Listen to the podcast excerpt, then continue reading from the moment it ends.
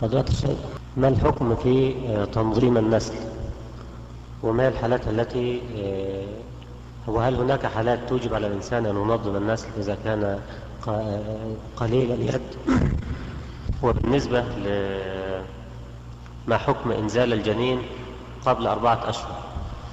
ضرورة. سؤالان سؤالان هذا. نعم بس سؤال يعني مرتبط ببعضه. نعم.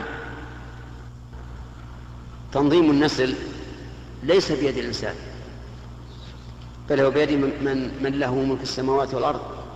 كما قال الله تعالى لله ملك السماوات والأرض يخلق ما يشاء يهب لمن يشاء إناثا ويهب لمن يشاء الذكور.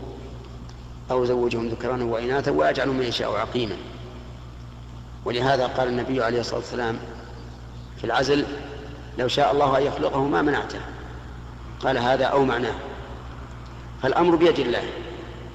وتنظيم النسل هل هو. للمترقب النسل المقبل أو للنسل الحاضر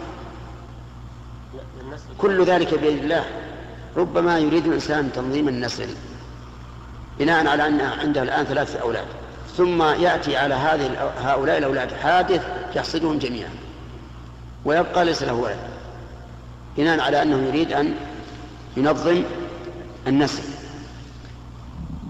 ولكن في بعض الأحيان قد تضطر المرأة إلى تأجيل الحمل. ولا نقول تنظيم النسل تأجيل الحمل لسبب من الأسباب كمرضها أو ضعفها أو عجزها عن القيام بحضانة أولادها فهذا لا بأس أن تتخذ ما يؤجل الحمل بشرط أن يكون ذلك برضا الزوج.